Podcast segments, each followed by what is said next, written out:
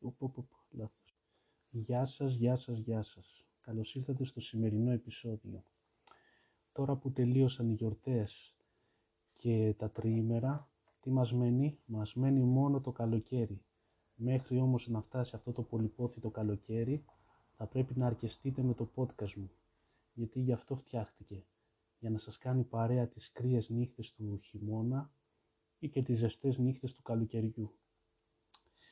Πρωτού όμως ξεκινήσω και μπω στο σημερινό θέμα, θα ήθελα πάρα πολύ να ευχαριστήσω τα τρία άτομα που με ακούσαν την προηγούμενη εβδομάδα, το προηγούμενό μου επεισόδιο, το πρώτο. Θέλω πάρα πολύ να σας ευχαριστήσω, γιατί παρόλο που ήσασταν τρία άτομα, μου δώσατε το κίνητρο και τη δύναμη να συνεχίσω. Και να ξέρετε πως κάποτε θα έχετε τη τιμητική σας. Μπορεί να με πετύχετε στον δρόμο και να λέτε ακούγαμε, «Σε ακούγαμε ήδη από τα πρώτα σου επεισόδια παρόλο που ήσουν χάλια, εμείς ακούγαμε. Οπότε θέλω να σας ευχαριστήσω. Λοιπόν, το, στο σημερινό επεισόδιο θα συζητήσουμε για τις ε, ξένες γλώσσες. Τα θετικά που έχει το να μαθαίνει κανείς μια ξένη γλώσσα και τις δυσκολίες που έχει το να τα μαθαίνει σε ε, ενήλικη ηλικία που πιστέψτε με είναι πάρα πολύ μεγάλες οι δυσκολίες. Η ιδέα μου ήρθε γιατί και εγώ για αρκετό καιρό έκανα μια ξένη γλώσσα, τα γαλλικά, αλλά αναγκάστηκα ε, για οικονομικούς λόγους να σταματήσω τα γαλλικά. Τα σταμάτησα με πολύ πόνο και μεγάλη πικρία. Οπότε είπα να το συζητήσω αυτό το θέμα με σας. Ε, πιστεύω ότι είναι πάρα πολύ ωραίο πράγμα το να ξέρει κανείς μια ξένη γλώσσα. Είναι σαν να ανοίγεται ένα σύμπαν μπροστά σου. Είναι σαν να ανοίγεται ένας κόσμος δυνατοτήτων, σαν να ανοίγουν οι ορίζοντές σου. Δεν ξέρω πώς να το περιγράψω. Και κάνοντας γαλλικά, εγώ θα το βάζα στην ίδια κατηγορία με τη ψυχοθεραπεία ή με κάποιο άλλο χόμπι. Είναι μοναδική εμπειρία. Ε, αρχικά θα έλεγα ότι τα θετικά του να ξέρει κανείς μια γλώσσα είναι η επαγγελματική ε, ανέλυξη. Ένας άνθρωπος μπορεί να έχει σπουδάσει ένα αντικείμενο στο οποίο να μην υπάρχει στην Ελλάδα ή μπορεί να μην έχει τόσο μεγάλη ε, ανάπτυξη σε σχέση με άλλες ευρωπαϊκές χώρες. Οπότε αυτό το άτομο, καλός ή κακός, θα πρέπει να πάει στο εξωτερικό, να ανοίξει τα φτερά του και να έχει μια ε, περαιτέρω εξειδίκευση. Είναι και για λόγους ε, Το ίντερνετ έχει αμβλύνει τόσο πολύ τις αποστάσεις, έχει φέρει τόσο πολύ τον κόσμο κοντά, που δεν εννοείται ένας άνθρωπος να μην γνωρίζει μια δεύτερη γλώσσα. Και δεν αναφέρομαι μόνο στα αγγλικά, που είναι παγκόσμια, αλλά μια δεύτερη γλώσσα. Τα πράγματα έχουν γίνει έτσι που είναι λες και όλοι έχουμε γίνει παιδιά του κόσμου. Παιδιά, ναι, είναι πάρα πολύ σημαντικό. Ε, τώρα οι δυσκολίες. Εδώ είναι λίγο δύσκολα τα πράγματα. Εγώ θα λέγω ότι οι δυσκολίες του να, μαθ, το να, του να μάθει κανείς μια ξένη γλώσσα είναι χωρίζονται σε δύο κατηγορίες, σε εσωτερικούς και εξωτερικούς. Οι εξωτερικοί παράγοντες θα έλεγα είναι δύο. Ναι, είναι πρώτα, το πιο σημαντικό είναι, ε, είναι, συγγνώμη, είμαι πολύ αγχωμένος. Θέλω πάρα πολύ να είμαι καλός, αλλά δεν ξέρω.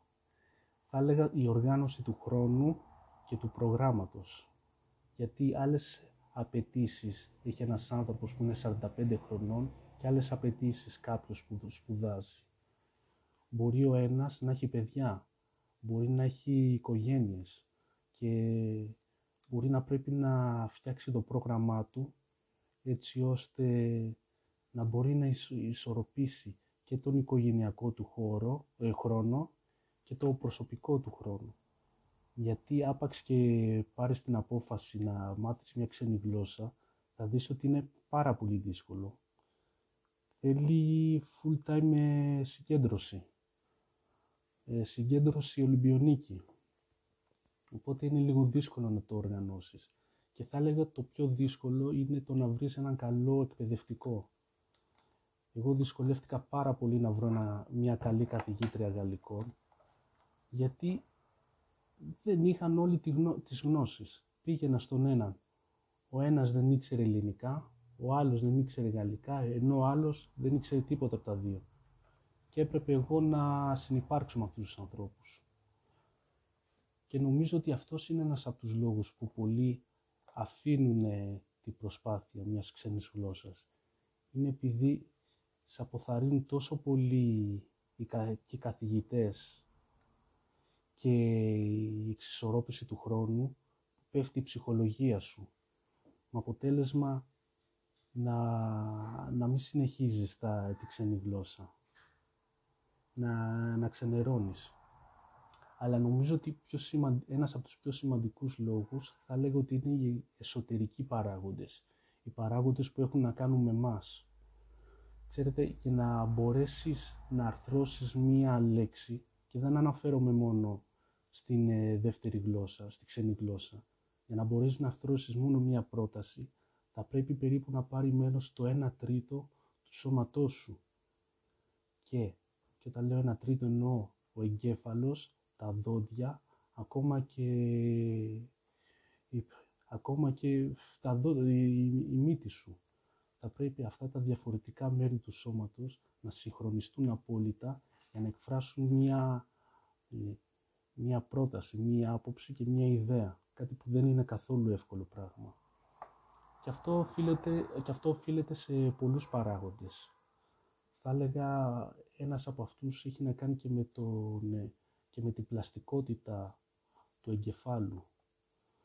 Ξέρετε, είναι άλλο πράγμα να μαθαίνεις, ε, ας πούμε, κινέζικα στα 7 σου και άλλο να τα μαθαίνεις στο 27. Δεν είναι ίδιο πράγμα. Ο εγκέφαλος του παιδιού είναι πιο εύπλαστος, πιο ευμετάβλητο, πιο, αλλάζει πιο εύκολα είναι σαν σφουγγάρι, ενώ του ενήλικα θέλει μεγάλη προσοχή και μεγάλη συνέπεια. Κάτι που είναι πάρα πολύ δύσκολο πράγμα. Και ο εγκέφαλος, όταν μαθαίνει αυτή τη γλώσσα, δεν δυσκολεύεται. Ας πούμε, εγώ θυμάμαι μία φορά να τελειώνω τις ασκήσεις των γαλλικών και να πηγαίνω μία στο σούπερ μάρκετ και μόλις είμαι έτοιμος να πληρώσω, να με πιάνει μία ζαλάδα και να είμαι έτοιμος να πέσω, να αναλυποθυμήσω. Και νομίζω ότι αυτό το πράγμα είναι σαν τα roller coaster στα Lufan Park ή στα τρένα. Αυτή, όταν είμαστε σε αυτά τα τρένα που πάνε γρήγορα, αυτή η απότομη αλλαγή των σκηνικών, όλες αυτές οι πληροφορίες που περνάνε από εδώ, μας προκαλούν ζαλάδα και ναυτία. Το ίδιο πράγμα έχει να κάνει και με τη ξένη γλώσσα όταν διαβάζουμε ας πούμε μια παράγραφο ή κάτι, ο εγκέφαλός μας δεν μπορεί να το επεξεργαστεί, δεν μπορεί να το αναλύσει, γιατί το βλέπει ως κάτι το ξένο. Το βλέπει ως κάτι το πρωτόγνωρο. Και εκεί τον πιάνει ζαλάδα, το πιάνει ναυτία. Δεν ξέρετε πόσες φορές εγώ ίδιος αναγκάστηκα να πάρω Depon μετά τα βίντεο που έβλεπα στο YouTube των γαλλικών, γιατί ήταν πάρα πολύ δύσκολο. Είναι δυσκολεύουν πάρα πολύ. Νόμιζα ότι θα, θα μείνω στον τόπο. Και ένας άλλος λόγος που είναι και δύσκολο ε, είναι, είναι και, έχει να κάνει και με τους μύες. Το μεγαλύτερο μέρος του σώματός μας είναι μύες. Κάθε κίνηση που κάνουμε στην καθημερινότητα συντελείται από αυτά τα όργανα. Οπότε όταν πας να μάθεις μια ξένη γλώσσα, χρησιμοποιείς κάποια συγκεκριμένα μέρη του, του λαιμού σου και του φάριγγα. Ας πούμε, ακόμα και το λα-λα το να πεις σε μια γλώσσα είναι δύσκολο. Γιατί οι μύες του λαιμού σου δεν έχουν, δεν έχουν συνηθίσει αυτή τη κίνηση. Δεν έχουν συνηθίσει να κινούνται με αυτό το συγκεκριμένο τρόπο και με αυτή τη συγκεκριμένη σειρά. Κάτι που είναι πάρα πολύ δύσκολο. Και αυτός είναι ένας από τους λόγους που όταν μαθαίνεις μια γλώσσα σε μεγάλη ηλικία αρχίζει και πονάει ο λαιμός σου. Είναι επειδή οι μύες του, είναι επειδή οι μύες δεν το έχουν συνηθίσει. Είναι σαν να πηγαίνεις στο γυμναστήριο και να κάνεις ας πούμε, και να κάνεις ας πούμε βάρη. λογικό είναι την πρώτη ή τη δεύτερη φορά να, να, πιαστούν, να, να πιαστούν οι μύες σου. Να πιαστεί η πλάτη σου, τα πόδια σου, ο, η γλουτή σου, επειδή είναι κάτι το πρωτόγνωρο, δεν, δεν το έχουμε συνηθίσει. Κάτι που είναι πάρα πολύ δύσκολο στην αρχή. Ε, αλλά δεν είναι ακατόρθωτο το να μάθει κανείς μια, ε, μια ξένη έτσι, γλώσσα. Όχι, δεν θα το έλεγα. Απλά θα πρέπει να ακολουθηθούν κάποιοι κανόνες, θα πρέπει να βρει, να βρει κάποιος έναν τρόπο. Και εγώ θα έλεγα να καταρχήν να φτιάξουμε το πρόγραμμά μας. Να, να, να, να πούμε δηλαδή ότι θα κοιτάξω ένα βίντεο στο YouTube για μισή ώρα, κάθε μισή ώρα την εβδομάδα και τη διαιρούμε την ώρα. Λέμε ας πούμε τη Τρίτη, θα κοιτάξω 15 λεπτά ένα βιντεάκι και την Παρασκευή πάλι τα άλλα 15 λεπτά. Και όσο ανεβαίνουμε επίπεδο και όσο ανεβαίνουν οι γνώσεις μας, τόσο μπορούμε να ανεβαίνουν, να ανεβαίνουν και οι ώρες. Ας πούμε 50 λεπτά, ε, 2 ώρες, 3 ώρες. Και αυτές τις ώρες τις διαιρείς, δια 2 και δια 3. Και εκεί γίνεται. Άλλη μια ιδέα θα έλεγα ότι είναι οι πολλές επαναλήψεις. Έτσι, γιατί έτσι μας μένουν. Γιατί αν είστε σαν εμένα που αφήνετε τα γαλλικά, αν έχετε μια επαφή και μια συχνότητα με τη γλώσσα, όταν επανέλθετε θα είναι λίγο εύκολο να τα συνηθίσετε. Ας πούμε μπορείτε να πείτε πως θα κάνω μια επανάληψη ενός κεφαλαίου κάθε 15, κάθε 15 Θα κάνω μια επανάληψη την ενότητα Γ, το κεφάλαιο Γ. Ή θα κάνω μια επανάληψη το κεφάλαιο Δέλτα. Έτσι οτιδήποτε να έχετε μία επαφή, ε, οτιδήποτε θα σας βοηθάει να έχετε μία επαφή, μία έτσι ενασχόληση με τις ξένες γλώσσες. Και κάτι ακόμα, θα έλεγα πως ε, να κοιτάτε πολλά βίντεο και πολλές ξένες γλώσσες. Ξέρω ότι αυτό το λένε όλοι, αλλά εγώ θα έλεγα αυτά τα βιντεάκια να, να εξελίζεστε με αυτά. Δηλαδή να τα συνδέσετε με, κάποιοι, με, με κάποιους τομείς. Εγώ θυμάμαι πως ε, για, να, για να μάθω να κάνω podcast δεν μπήκα μόνο στα ελληνικά, στους ε, Έλληνες YouTubers, αλλά μπήκα και στους ε, Γάλλους, έτσι για να μπορώ έτσι να, να τα συνδέσω. Γιατί το να μάθεις μια ξένη γλώσσα, εγώ πιστεύω ότι πρέπει να την κατακτήσεις να τη κάνεις κτήμα σου.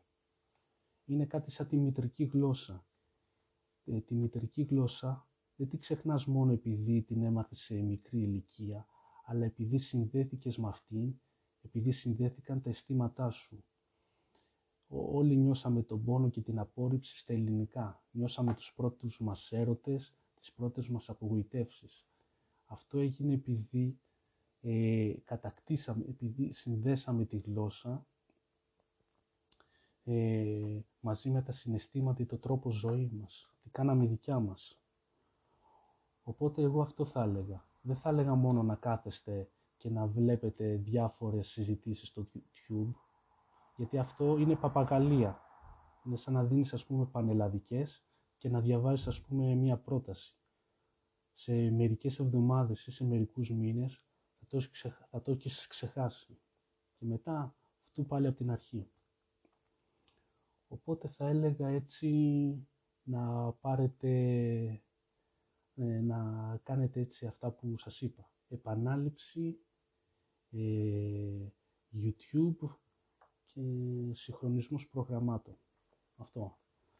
Θέλω και πάλι να σας ευχαριστήσω πάρα πολύ που με ακούσατε.